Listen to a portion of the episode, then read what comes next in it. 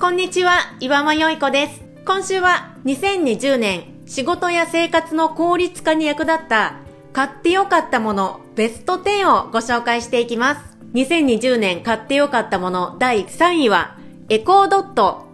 エコードットはアレクサですね。アレクサが使えるスマートスピーカーです。前回の4位で紹介したネイチャーリモとアレクサを組み合わせると、もうとんでもないスマートホームが出来上がります。ネイチャーリモ単体、アレクサ単体でも便利なんですけど、ネイチャーリモはアレクサに対応しているので、古いタイプの家電だったとしても、一旦リモに割り当てをすることで、アレクサで操作をすることができるようになるんですね。アレクサみたいなスマートスピーカーって対応してる家電を持ってる人じゃないと今意味ないのかなって思ってたんですけど、そうじゃなかったです。先ほどのリモのところでも紹介した通り、古い家電だったとしても、リモコンがついているエアコンとかテレビだったら、そのリモコンをネイチャーリモに割り当てることができます。で、そのリモをアレクサと連携することで、もともと家にある古い家電だったとしても、アレクサで操作ができるんですね。アレクサ電気つけてとか、アレクサエアコンつけてとか、アレクサエアコンの温度上げてとか、声だけで操作ができます。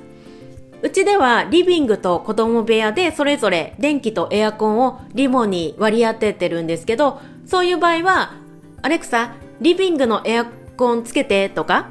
えアレクサ、竹の部屋の電気つけてという風に部屋を指定して操作をすることもできます。そしてシーンによって複数の家電を同時に操作することもできるんですよ。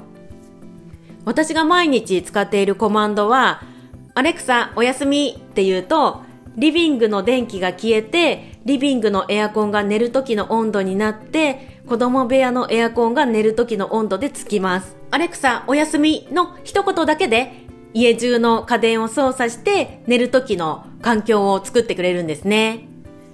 そしてアレクサはネイチャーリモートの連携以外にも便利な機能がたくさんあります。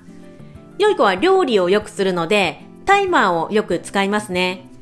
アレクサ3分経ったら教えてとか料理で手が汚れていても声だけでタイマーができるので便利です。あとは、まあ、スピーカーなので普通に音楽も流せるんですけど Amazon Music に課金をしていなくても無料で最新の曲を流してきてくれるんですよ。アレクサ音楽流してって言うと最新の J-POP 香水とか米津玄師さんとか結構今流行りの曲が無料で聴けますよ。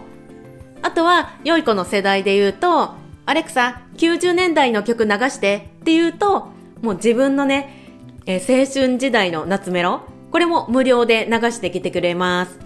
ドリカム、マイラバ、広瀬香美、グレー、スピッツ、相川七瀬とか流れてましたね。こんな感じで、今年アレクサは本当によく使いましたね。うち娘が2歳なんですけど、初めて喋った言葉がアレクサだったんですよ。パパでもなくママでもなくアレクサ。まあ、んまりね、私とか夫がパパとかママとか言わないですし、アレクサっていうのはよく言ってるので、それを真似して覚えたんですね。まあ、アレクサとははっきり言えないんで、えー、アクシャ、アクシャとよく言ってますね。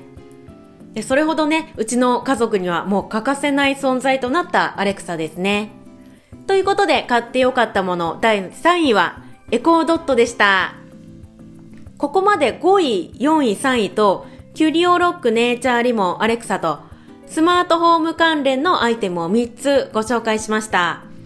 今年私は福岡県糸島市の地方で暮らしたんですけど、まあやっぱり地方って不便ですし、住んでる賃貸マンションも自体もね、すごい古びたところなんですよ。なんですけど、こうやっていろいろと調べて工夫することで、地方でも古い賃貸マンションでもテクノロジーを活用したスマートな暮らしができるようになるんだなと思いました。なのでね、今地方に住んでる方とか、これから地方移住考えてる方は参考にしていただければと思います。この配信をいいと思っていただけましたら、いいねやフォローよろしくお願いします。それでは、ありがとうございました。